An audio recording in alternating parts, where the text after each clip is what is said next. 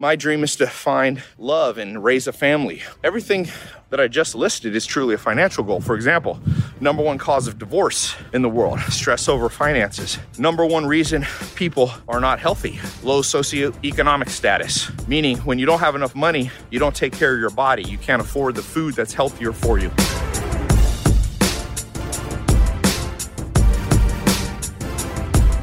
Money. You know, people say, Tai, how much should you focus on money? Is it too materialistic to talk about money all the time? The answer is yes. But the tr- sad truth is, people don't talk about money enough. We think we do. This is my mom, by the way. We're on a little walk here in New York. Um, the sad truth is, yes, people kind of talk about money, but not really. Did you grow up with people teaching you specific skills to further your career? By 12 years old, 13, did you understand how to buy a piece of real estate, how to invest it, how to fix and flip? No, of course not. So the real conversation should not be if society is materialistic because it's only superficially materialistic, meaning, yes, we see people with bling and Gucci belts and all this stuff. And yes, that's superficial materialism. But the truth is, every dream you have, let, let me not say every, 80% of the dreams you have are financial. 80%. And I'm talking, let's say you say, no, Tai, my dreams are not financial. My dream is to travel the world. My dream is to lose 50 pounds. My dream is to find love and raise a family. Well, everything that I just listed is truly a financial goal. For example, number one cause of divorce in the world, stress over finances. Number one reason people are not healthy, low socioeconomic status. Meaning, when you don't have enough money, you don't take care of your body. You can't afford the food that's healthier for you. You can't afford, you know, to have experts, personal trainers, or doctors. And so, if you're not traveling enough, that's not the reason I was came up with this whole, you know, talk that I'm doing right now. Is that when I was young, I mean, when I was not when I was young, when my mom was young, she went and visited Germany, and now she was just telling me on this walk, man, I wish I'd gone to Germany more. That sounds like a travel goal. It's not a travel goal, it's a financial goal. The reason I didn't travel, I didn't have the life experiences that I did, an extra 10 grand a month of cash flow would have solved all that. If you don't like how much you weigh, trust me, an extra couple grand a month, you could pay a personal trainer to come get your butt out of bed. You could pay somebody to cook for you and meal prep for you.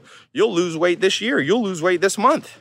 So, in actuality, when life isn't working out for us, when we're not reaching our lifestyle goals, our quote unquote non materialistic goals, you actually have to refocus on the materialistic. But all these things that you don't like in life, almost all of them, like I said, 80%, there is 20% that's in this gray area that has nothing to do with finances. But oh man, I would argue happiness. What makes people depressed? Stress. What's the number one cause of stress in life? For sure.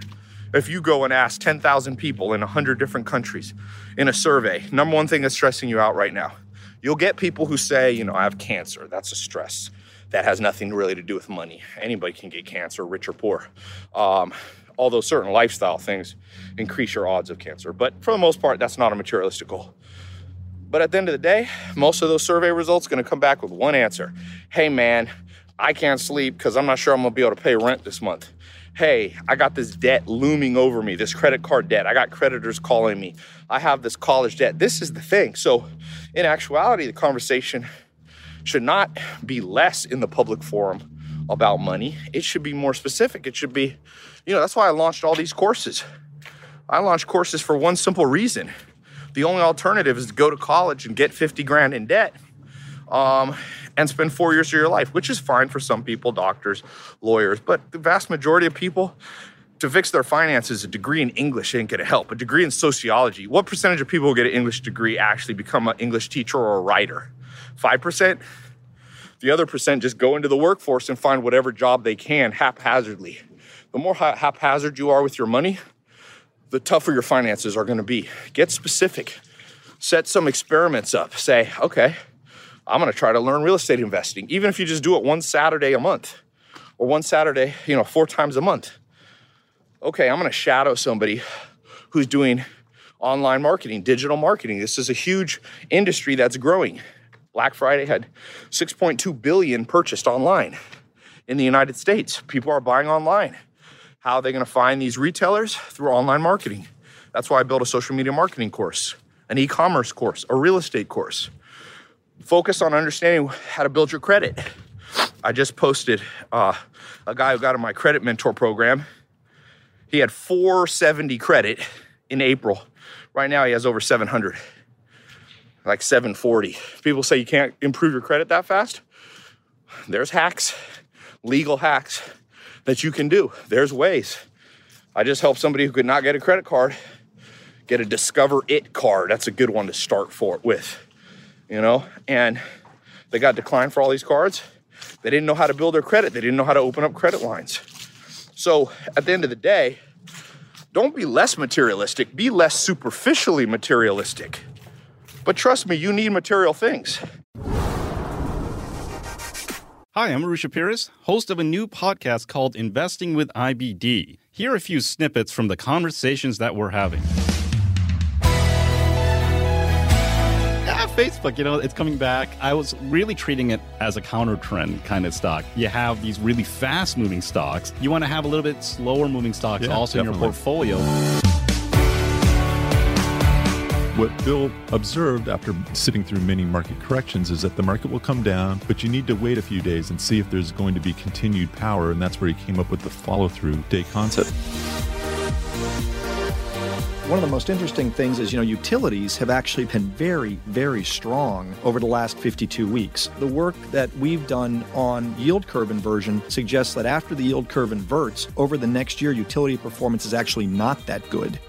Come join the conversation on Apple Podcasts, Stitcher, Spotify, or wherever you listen to podcasts.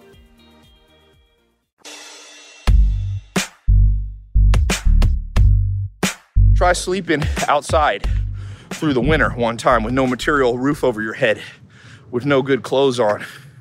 You'll be dead in a week. Try eating crappy food. Watch that movie, Supersize Me. Eat without much superficial, I mean, eat without much materialistic money in your bank account. Eat at McDonald's $3 meals every day.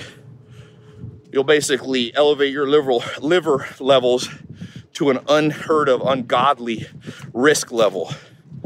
So, get less superficially uh, materialistic, but get more real about money. Meaning, start learning how insurance works. Start insuring, uh, learning how the stock market works. Understand the difference between an ETF and a mutual fund. Do you know the answer to that? Well, I don't love the stock market, but I still want to know the difference between an exchange traded fund and an actively managed mutual fund. You know?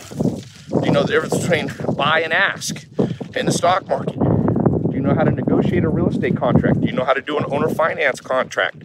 Learn that. That's your homework for life. Forget stupid homework where they make you memorize stuff at school. I'm talking about reality here, baby.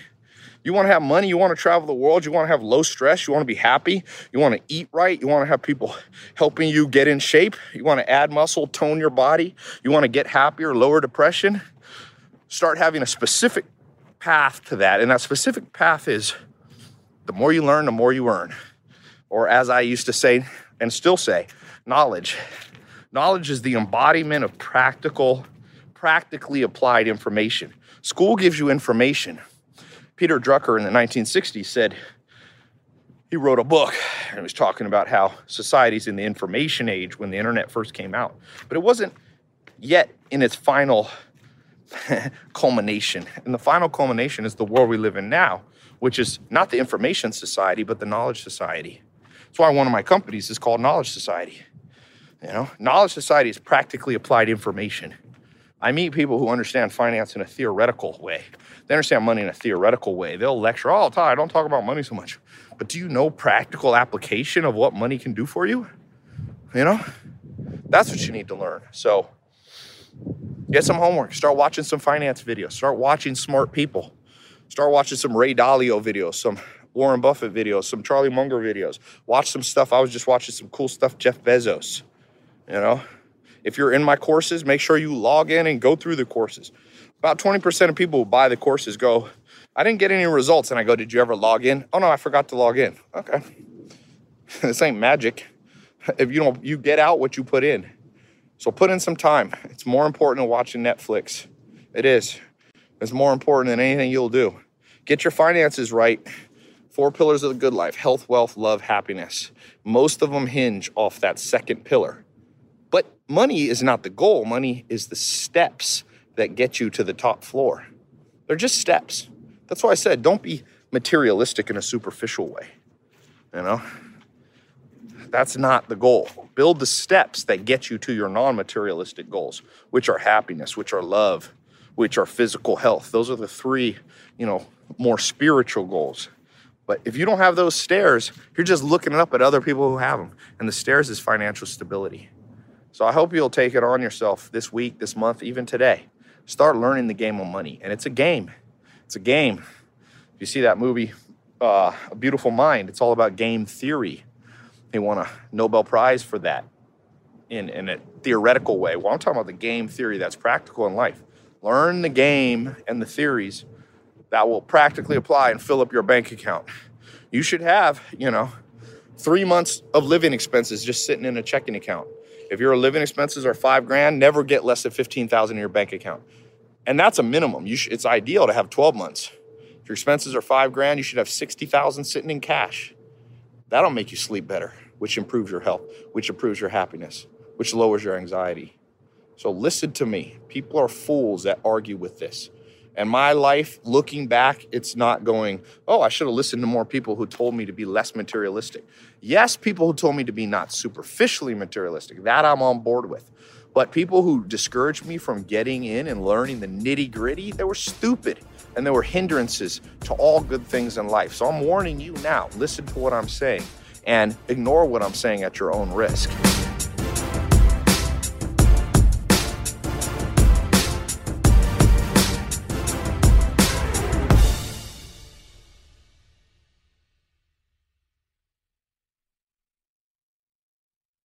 Hi, I'm Arusha Peiris, host of a new podcast called Investing with IBD. Here are a few snippets from the conversations that we're having.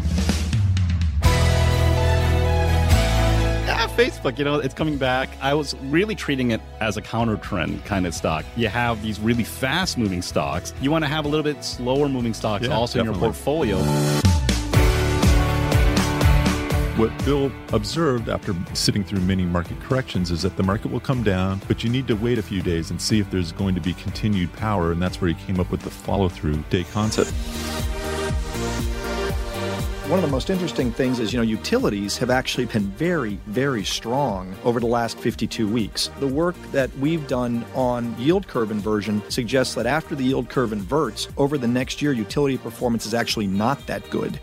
Come join the conversation on Apple Podcasts, Stitcher, Spotify, or wherever you listen to podcasts.